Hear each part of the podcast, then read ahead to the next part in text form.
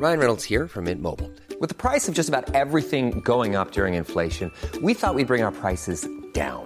So to help us, we brought in a reverse auctioneer, which is apparently a thing. Mint Mobile unlimited premium wireless. Ready to get 30, 30, bit to get 30, bit to get 20, 20, 20, bit to get 20, 20, bit to get 15, 15, 15, 15 just 15 bucks a month. So, Give it a try at mintmobile.com/switch. slash $45 upfront for 3 months plus taxes and fees. Promo for new customers for limited time. Unlimited more than 40 gigabytes per month slows. Full terms at mintmobile.com. Life is full of awesome what ifs, and some not so much, like unexpected medical costs. That's why United Healthcare provides Health Protector Guard fixed indemnity insurance plans to supplement your primary plan and help manage out of pocket costs. Learn more at uh1.com. This message comes from BOF sponsor eBay. You'll know real when you get it. It'll say eBay Authenticity Guarantee. And you'll feel it. Maybe it's a head turning handbag, a watch that says it all, jewelry that makes you feel like the gem, or sneakers and streetwear so fresh every step feels fly. When it comes to style and luxury, eBay gets it. They're making sure the things you love are checked by experts. And not just any experts, specialized experts. Real people who love this stuff with real, hands on authentication experience. So when you see that shiny blue checkmark that says Authenticity Guarantee, shop with confidence. Every inch, stitch, sole, and logo is verified authentic through a detailed inspection. That's how you know that eBay's got your back. Because when you finally step into those sneakers, put on that watch, get your real gold glow up, swing that handbag over your shoulder, or step out in that streetwear, you'll realize that feeling is unlike any other. With eBay Authenticity Guarantee, you can trust that feeling of real is always in reach. Ensure your next purchase is the real deal. Visit eBay.com for terms. You know that's the sound of another sale on your online Shopify store. But did you know Shopify powers selling in person too? That's right. Shopify is the sound of selling everywhere online, in store, on social media, and beyond. Shopify POS is your command center for your retail store. From accepting payments to managing inventory, Shopify has everything you need to sell in person. With Shopify, you get a powerhouse selling partner that effortlessly unites your in person and online sales into one source of truth. Track every sale across your business in one place and know exactly what's in stock. Shopify helps you drive store traffic with plug and play tools built for marketing campaigns from TikTok to Instagram and beyond. Plus, Shopify's award winning 24 7 help is there to support your success every step of the way. Do retail right with Shopify. Sign up for a $1 per month trial period at shopify.com slash BOF, all lowercase. Go to shopify.com slash BOF to take your retail business to the next level today. Shopify.com slash BOF. As quality is such an important driver of luxury and desirability, if you're not sustainable, you don't actually operate with quality products. How is it that you define what a responsible business means now? Collaborating for the sake of solving big problems, I think that's critical. Change happens so much quicker in today's world that if you're not part of the change, I think you will be left behind. Hi, this is Imran Amed, founder and CEO of the Business of Fashion, and welcome to the BOF podcast. All this week on BOF, we've been talking about how to build a responsible fashion business. As part of our special edition, Can Fashion Clean Up Its Act? On this episode, I sit down with Jochen Zeitz, the former CEO of Puma, who has been one of the fashion industry's leading advocates for a more sustainable business model. During his time at Puma, which was acquired by Kering, Zeitz developed the EP&L, the Environmental Profit and Loss Statement, one of the first measures of how we can bring the principle of stakeholder capitalism, considering people, planet, and profit, as part of the business model going forward. Here's Jochen Zeitz on the power of fashion to drive sustainable change.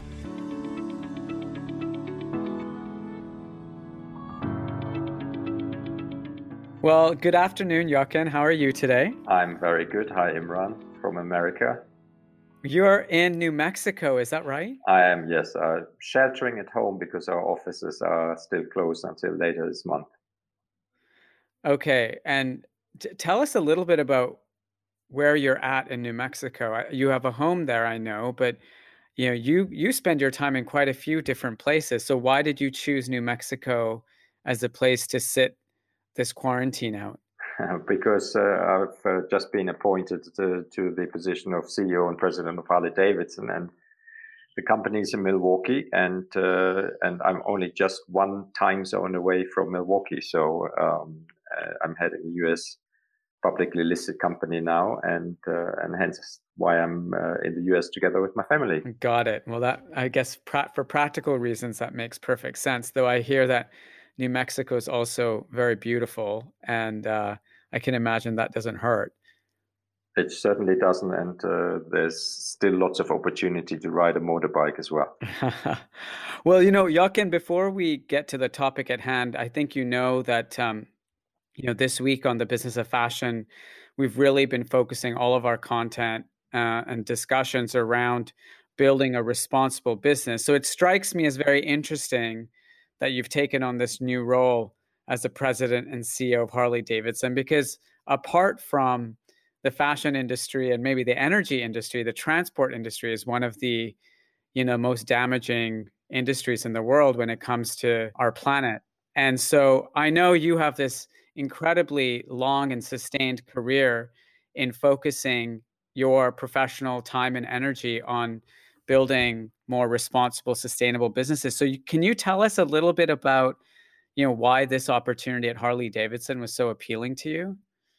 Well, first of all, because I believe that uh, sector leaders and iconic brands have a tremendous opportunity to contribute to a change in consumer behavior uh, as a whole. And uh, I've done that in my past life at Puma uh, as a board member of Kering and also helping them to set up their sustainability initiatives uh, at the time being called PPR Home, now Kering.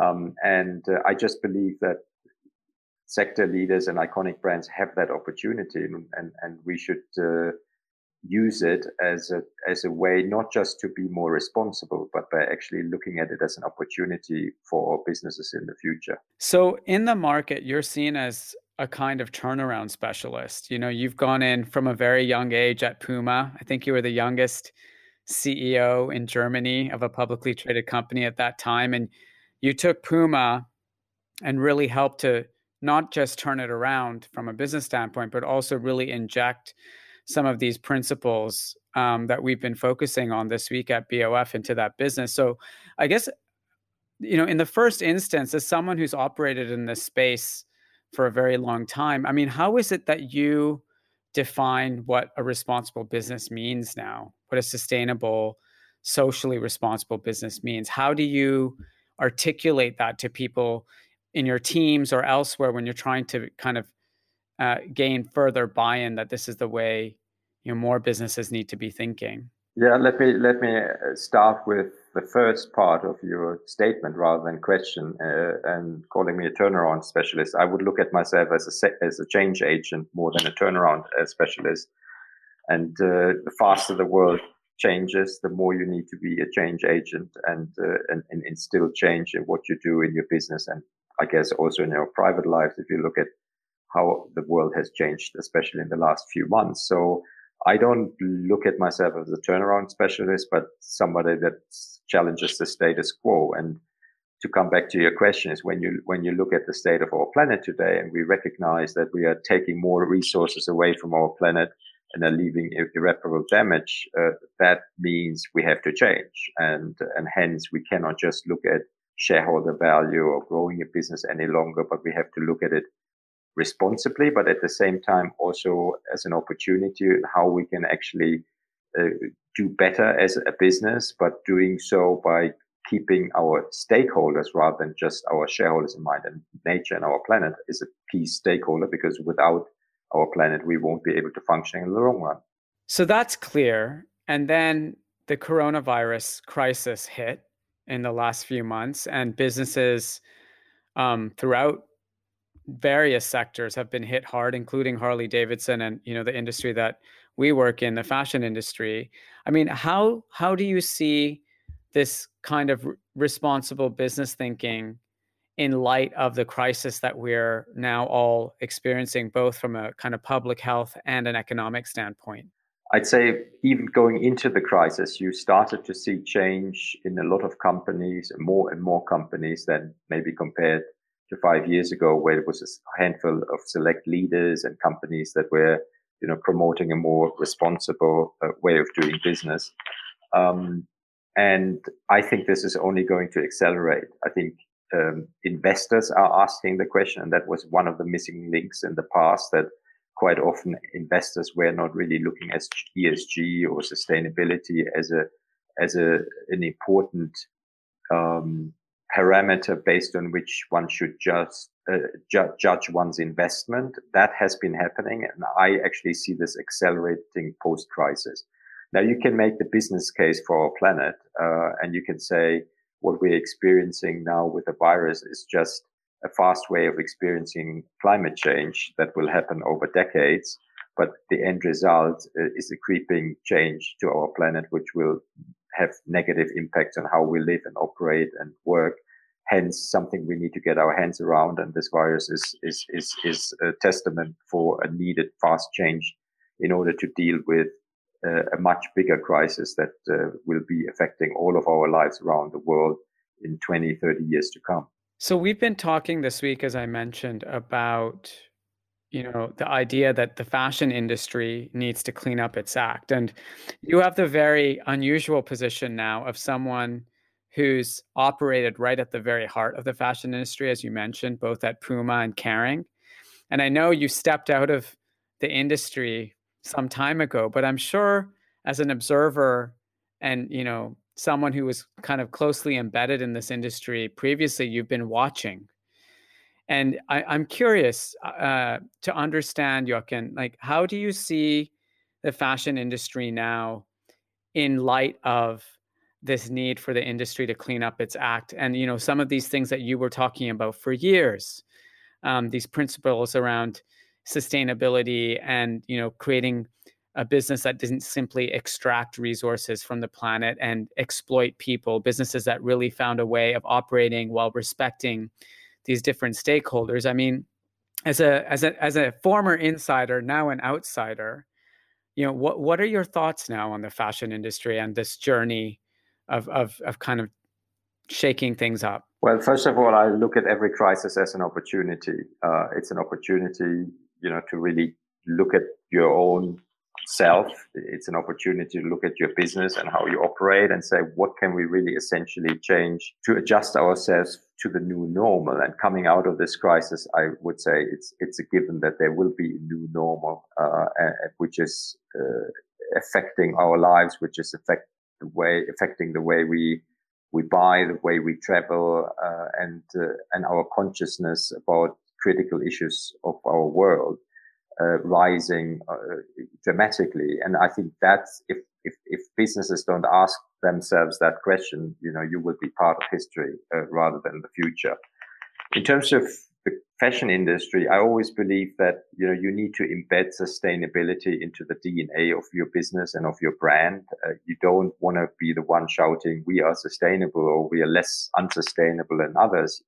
To me, it's a definition of quality and a new way of looking at what is quality in the future versus what was quality in the past when our resources were unlimited. And I would just simply say, as quality is such an important driver of luxury uh, and desirability, if you're not sustainable, you don't actually operate with quality products. That that's the new definition for me, and that embeds sustainability in every decision you make as a business, as a business leader, as a designer, as a manufacturer, and uh, and we need to look at this very seriously and and and not just uh, you know set up sustainability departments that only scratch the surface, but actually embed the word sustainability into our day-to-day operation. Uh, I think that's critical, and that's what luxury needs to do. There's still a lot of greenwashing out there and a lot of lip service with, uh, you know, a, a little uh, capsule collection here and there that's uh, more sustainable or touted as sustainable in terms of material use but really embedding it into the core of all of your products. That's what needs to happen. So, you know, just to push you a little harder on this one, if you were going to give the fashion industry a grade, you know, how are we doing? you know, out of a hundred or if whatever marking system, you know, as an industry, how seriously and urgently do you think this issue is being taken, or is it just still a few companies that are kind of pioneering in this space and everyone's kind of lagging still? Well, first of all, if you look at uh, the, the product itself, it is of much higher quality. It is also of much higher price, but uh, it's a product that you don't change every season. It's a product that you can still wear over time that retains its value and and and and it, it is socially much better manufactured uh, in comparison to the fast moving, low priced uh, uh, uh, textile and, and accessories products that that you see coming out of uh, particularly the Asian market. So in, in essence, you have a, a core ingredient that speaks for luxury. Uh, because uh, it is it is manufacturing in a more responsible way. It is socially more more more just than uh, you know a lot of the fast moving uh, retailers and, and, manufacturers that don't really care about the standards in factories and the environmental and social standards. And uh, and that's a starting point. But you know, moving that into the core of the business, there's still a long way to go. And and and in in in essence, it also means thinking about collaboration. I, I know that in France there's an initiative uh, on, on on its way with Kering in the lead, where you bring leaders in the luxury space together because some of the solutions can only be found together. And I do believe it is essential that sectors start working together for joint scaling of sustainable solutions and not just trying to think about um, you know how to figure it out themselves. How to then embed that into your brand that's your USP as a brand. But collaborating for the sake of solving big problems, I think that's critical. And that starts with benchmarking and, and, and baselining in terms of how you measure for sustainability and then working together in order to essentially decide how you can manufacture uh, in a more sustainable way. How, what materials can you use in a more sustainable way? What needs to happen industry wide? And I do believe that, that, that, that is essential, just like it is essentially in an automotive industry where you might need to ask, how can we electrify uh, our way mode of uh, transportation faster in the future, bearing in mind that uh, the urban centers of this world will move towards that goal anyway, much faster post this crisis. So that kind of addresses the luxury side of things, and I want to get to measurement in a minute, but you know, one of the industries that actually dominates the fashion sector is fast fashion. And so there are these like big companies like H&M and Inditex and Mango and others. But then there's also, you know, sports companies like Nike and, and Adidas and Puma and, and their whole proposition isn't on the basis necessarily of manufacturing luxurious items in smaller quantities to last for a very very long time they're creating different kinds of products at a completely different level of the market. And i just wonder what you make of you know both of those groups the, the fast fashion groups and then the kind of uh, athletic wear companies as it pertains to this wider sustainability conversation. Well i'd say uh, in principle we should move away from thinking consumption is necessarily a bad thing.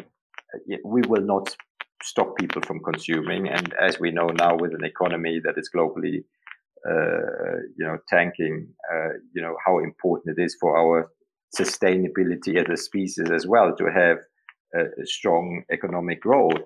But how we grow and how we grow sustainably, that that is the big question we still need to solve. So I wouldn't just blame consumption per se. It's it's the consumption of the wrong thing or not us not being able to figure out a way how we can consume more sustainably.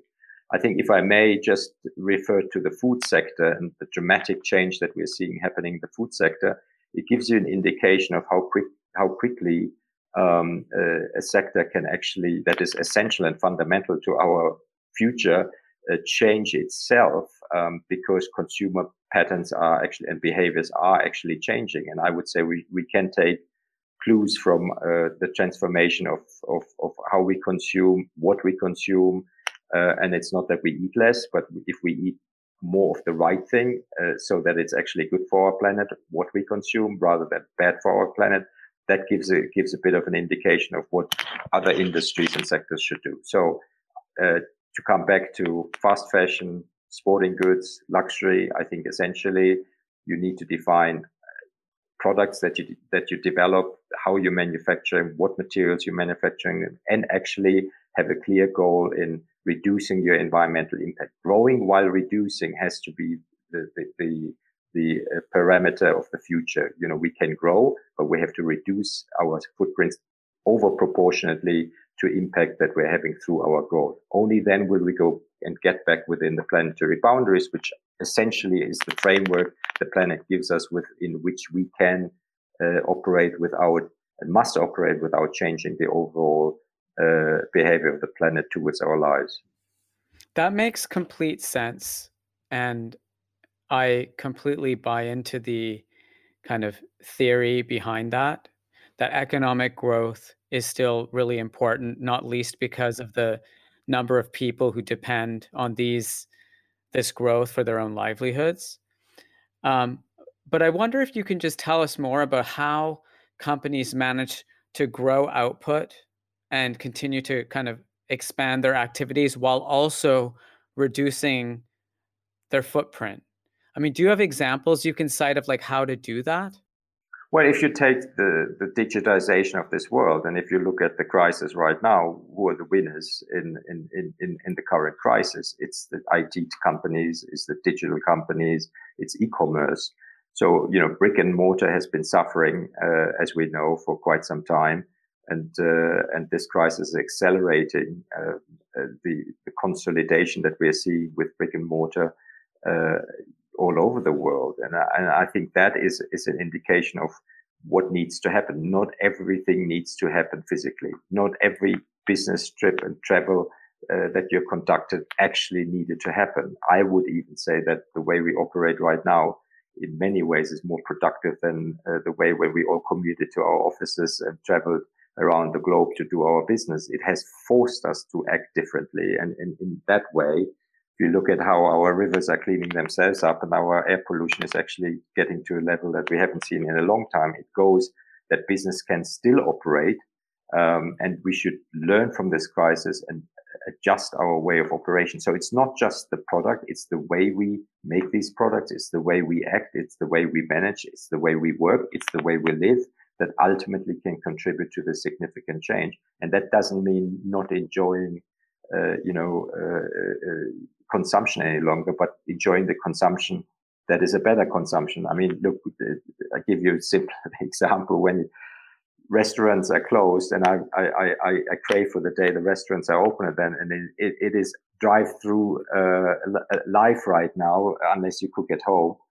Um, but the supermarket experience is not always a fun one either. And, and, and you have an ability to actually consume a meat free a burger uh, in your drive through that doesn't taste any different to a, a, a, meat burger. And then you hear that millions of hogs need to be slaughtered because we don't have a consumer. I mean, you just have to ask yourself, is this really the way we should be consuming or shouldn't we transform to uh, a more organic uh, way of doing without having to kill all these animals? That to me is still enjoying your burger, but enjoying it a, a, a, burger that doesn't have an environmental impact and doesn't have to kill animals. That's one example of where transformation can happen tomorrow. Uh, and organic farming is, is just another one versus monocultures that are not really helping our health. Planning for your next trip? Elevate your travel style with Quince. Quince has all the jet setting essentials you'll want for your next getaway, like European linen premium luggage options, buttery soft Italian leather bags, and so much more. And it's all priced at 50 to 80% less than similar brands. Plus, Quince only works with factories that use safe and ethical manufacturing practices. Pack your bags with high-quality essentials you'll be wearing for vacations to come with Quince. Go to quince.com slash trip for free shipping and 365-day returns. A lot can happen in three years, like a chatbot may be your new best friend. But what won't change? Needing health insurance. United Healthcare Tri-Term Medical Plans, underwritten by Golden Rule Insurance Company, offer flexible, budget-friendly coverage that lasts nearly three years in some states. Learn more at uh1.com. Have you ever owned something that inspired you to up your game? For me, I got a chef grade range recently, and now I'm cooking new things every single night. Seriously, no cuisine is off limits. The point is, when we own exceptional things, they inspire us to do exceptional things. The all new Lexus GX has an exceptional capability that will have you seeing possibilities you never knew existed. Its advanced technology and luxurious interior mean that wherever you go, you'll never go without. I can picture myself with a car full of groceries, cruising down the highway, soaking up the sun with the available dynamic sky panorama glass roof. Ah, pure bliss. Live up to the all new Lexus GX, luxury beyond limits. Experience amazing at your Lexus dealer. This message comes from BOF sponsor eBay. You'll know real when you get it. It'll say eBay Authenticity Guarantee. And you'll feel it. Maybe it's a head turning handbag, a watch that says it all, jewelry that makes you feel like the gem, or sneakers and streetwear so fresh every step feels fly. When it comes to style and luxury, eBay gets it. They're making sure the things you love are checked by experts, and not just any experts, specialized experts. Real people who love this stuff with real, hands on authentication experience. So when you see that shiny blue checkmark that says Authenticity Guarantee, shop with confidence. Every inch, stitch, sole, and logo is verified authentic through a detailed inspection. That's how you know that eBay's got your back. Because when you finally step into those sneakers, put on that watch, get your real gold glow up, swing that handbag over your shoulder, or step out in that streetwear, you'll realize that feeling is unlike any other. With eBay Authenticity Guarantee, you can trust that feeling of real is always in reach. Ensure your next purchase is the real deal. Visit eBay.com for terms. Mm. But but you worked in the fashion industry, uh, Jochen, and you know you led Puma, so you understand that at its core, fashion is fashion is a physical product that often is sold in a physical retail environment. And even for those products that aren't sold in stores, they're sold through big sprawling warehouses where things are shipped all over the world and like there's returns and all of that stuff associated with e-commerce. So I just wonder, um, you know, in your time at Puma, from your time at Puma, rather, do you have examples of the kinds of things when you were first starting on this sustainability journey there? What are the kinds of things that you did that helped to just basically reduce the footprint in terms of the way you worked. Yeah, and I'm not saying you know the shopping experience uh, shouldn't be should only be digital by all means, but I'm saying the consolidation in space that is being allocated to a brick and mortar experience, we will have to think differently because there's just too much space out there in the first place, and only the ones that are willing to adapt and are able to create an experience that truly delivers to your consumers' needs will survive, and that's that's all I'm saying. Uh, and you know, we've seen in the past everyone has been expanding footprint, and and and there were companies out there that you know stuck around and continued to show good numbers by growing, but essentially the business uh, platform wasn't a solid one. And I think that's where you see that uh, consolidation happening. And those who are really truly innovators obviously will have a future. Uh, I think, you know, an example is the question of, I mean, we talked about meat, we talk about leather. You know, can we not come up with a material that, uh, that sustainably uh, replaces an animal skin that can ultimately deliver the same qualities, look and feel and touch, uh, uh, than leather can? And that's an, that's one example where at the time I said, well, you know, who's out there who can actually deliver that? Can we apply import duties that benefit um, more sustainable materials versus less sustainable materials? Can we actually direct business towards using more sustainable deliveries and incentivize them? And I'm not saying it's about punishing those who don't. It's about incentivizing those who are actually willing to move. And, and, and there are a lot of incentive mechanisms in place uh, that one could create to actually move to a more sustainable way of uh, manufacturing using materials and consumption uh, that could make this acceleration happen. However, that will require, we come back to what you mentioned earlier, the environmental profit and loss or defining metrics and science-based targets that will allow us to actually standardize our approach in measurement. And I often use the example of calories. You know, we've become obsessed with the amount of calories we consume every day. If we were able to develop environmental calories and nobody would ask the question of standardization because it is standardized and you know that product X versus Y, y uh, it consumes more calories, environmental calories than another. the consumer will make that transition for all of us very, very quickly. But that standard just does not exist yet. Mm. I I think the idea of a, a standard is so appealing because it really puts everyone on the same playing field, not just the consumer who understands the impact of certain products that they might buy, but also the business owner, CEO, and designer who's creating and putting those products out into the market. But what what what are the blockers that are getting in the way for creating that kind of standard? Uh, several. First, there are many different initiatives that try and standardize. Uh, it's not a cohesive initiative, and uh, and everyone is not really working together to do that. It ultimately needs regulation uh, to to do that. It needs governments to say yes, we want a standard that we can all adhere to, and as we are operating in a global world, to try and accomplish that on a global level is is not an easy one. So you'd have to kind of start in a country or in a region or uh, a continent and say, as a government, we want to standardize and implement that. Uh, and I think that would be a great starting point. But we're still away from that. There are initiatives happening that try to bring all of these organizations that are looking into measurement and standardization together to say, let's create one standard and not five or six or seven different standards. Just like we don't need more eco labels in our supermarkets or in our in our fashion stores that one touts I'm more sustainable than the other we need something comparable that consumer can trust and believe in. Uh, and then that's when we will see uh, changes very quickly. I'm, I'm curious what role you see for government in helping to come up with these standards because as you point out it's not like there's any you know international organization that can implement a globally agreed set of standards across you know over 190 different countries around the world.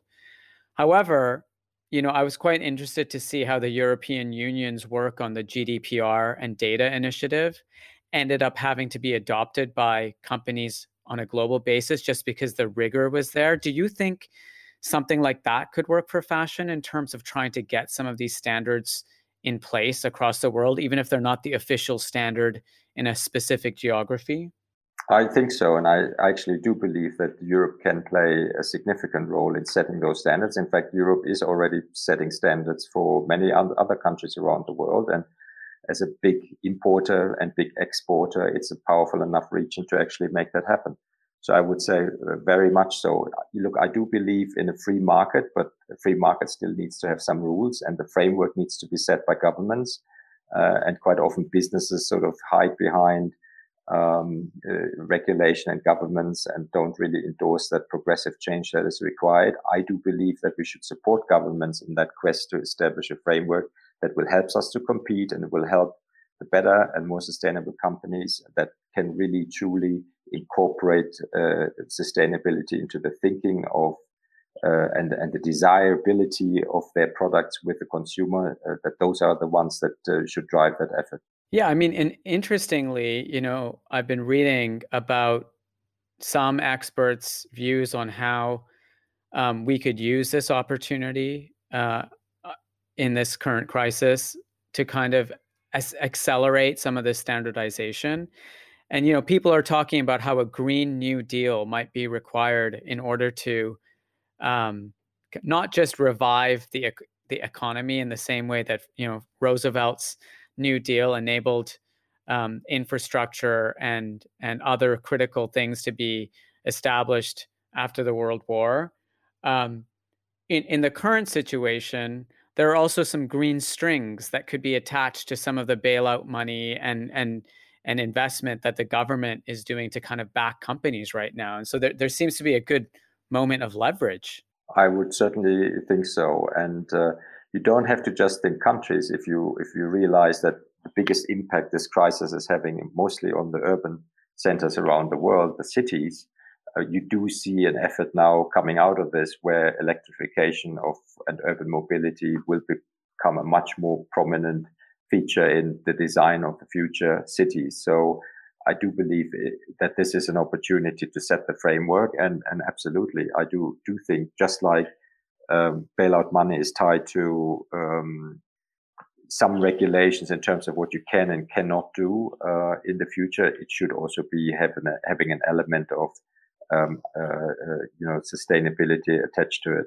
Well, one framework um, that I did want to talk about today, you know, moving on from kind of the wider macro s- set of things that we need to measure, is the the, the EP&L, which was a, a tool that you created back in the day uh, at Puma, and then helped to implement across the Kering Group. And for for people out there who are listening who want to understand, you know, how this tool works and and what they would need to do in their own businesses to start incorporating this kind of thinking into the way they measure success. You know how, how do you advise a ceo or entrepreneur to start injecting that kind of EP&L uh, thinking into into their operations?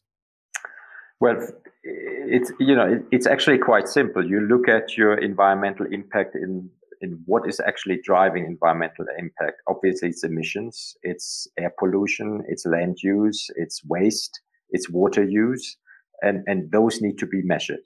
Uh, some of them are standard around the world. Emissions are the same. You emit a ton of carbon, it's the same effect uh, uh, in China as it would be in Europe. If you use a liter of water, it has a different effect depending on where you extract it. Is it an arid area or is, is it an area where water isn't really uh, Uh, or uh, uh, scarce? So that's the measurement. And then being able to compare those impacts with each other is critical. And that's what the EP&L does. It basically puts a monetary value, but it could be a, a synthetic value. It could be a calorie or whatever you want it to, to be called at the end to all of those uh, impacts and then connects them. So if a calorie of water use versus a calorie of carbon emission is then added up, you have one overall impact rather than talk about cubic meters, liters, uh, or whatnot. You know, it actually creates a unity through by applying one metric and one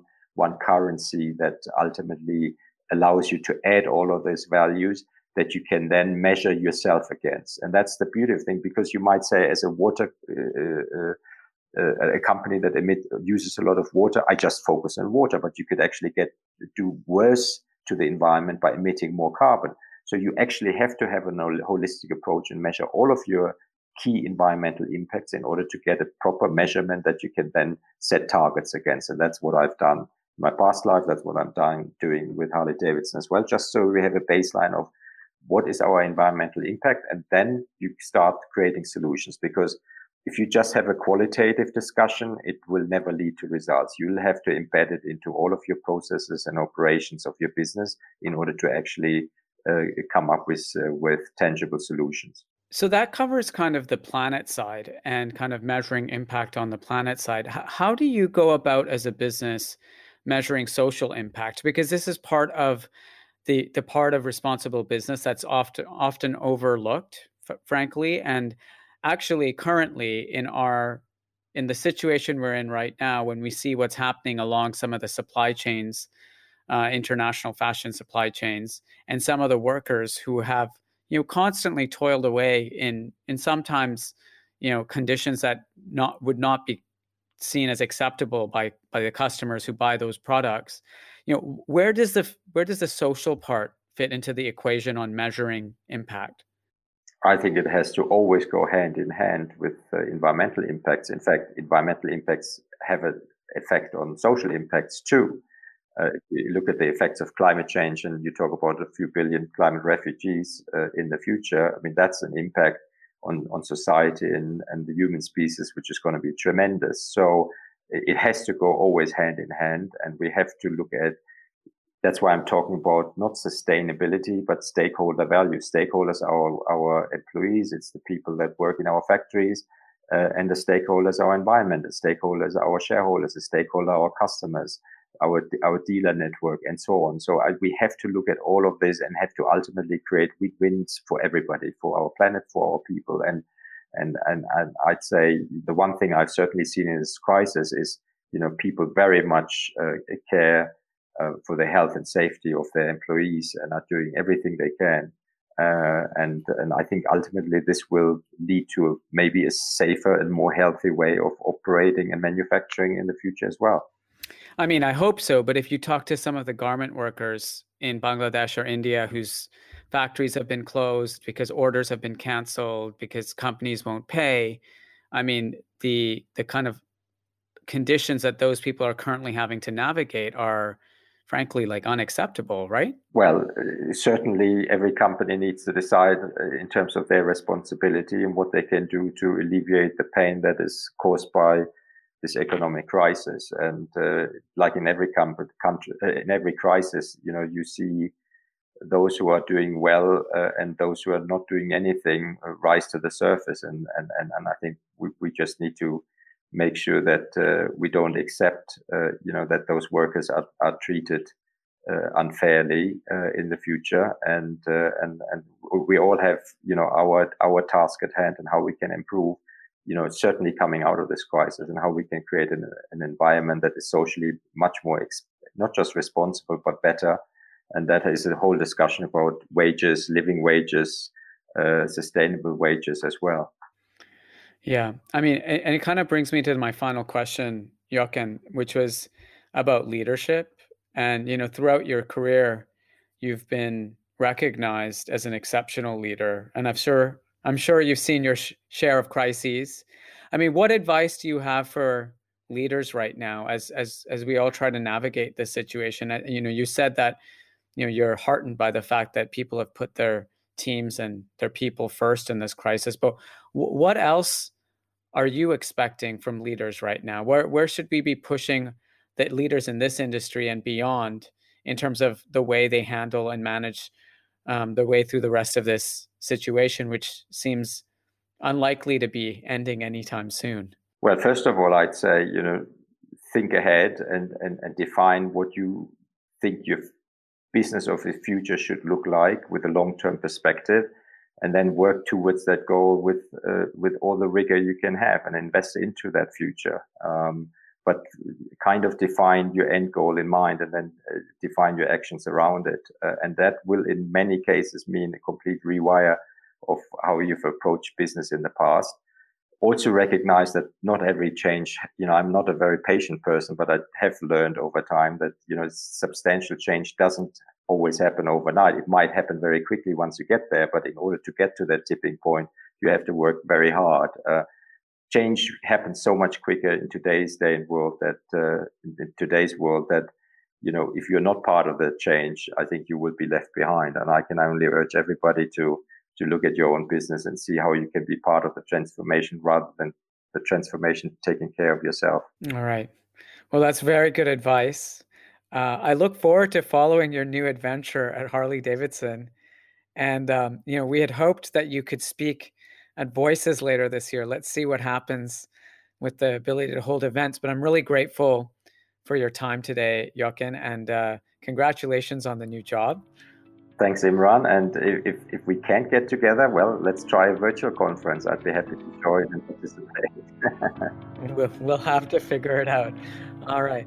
Thank you so much. I'm Imran Amed, founder and CEO of the Business of Fashion. That's the latest episode of the BOF podcast, all part of our two week special edition focused on building a responsible fashion business. You can check it out at businessoffashion.com slash professional.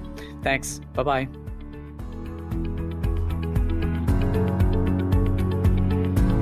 If you've enjoyed this episode, don't forget to subscribe, give us a rating, and you might be interested in joining the Business of Fashion's global membership community, BOF Professional.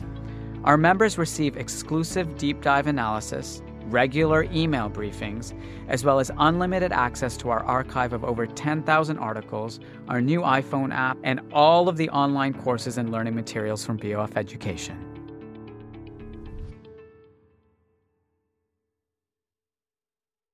Have you ever owned something that inspired you to up your game? For me, I got a chef grade range recently, and now I'm cooking new things every single night. Seriously, no cuisine is off limits. The point is, when we own exceptional things, they inspire us to do exceptional things. The all new Lexus GX has an exceptional capability that will have you seeing possibilities you never knew existed. Its advanced technology and luxurious interior mean that wherever you go, you'll never go without. I can picture myself with a car full of groceries, cruising down the highway, soaking up the sun with the available dynamic sky panorama glass roof. Ah, pure bliss. Live up to the all new Lexus GX, luxury beyond limits. Experience amazing at your Lexus dealer.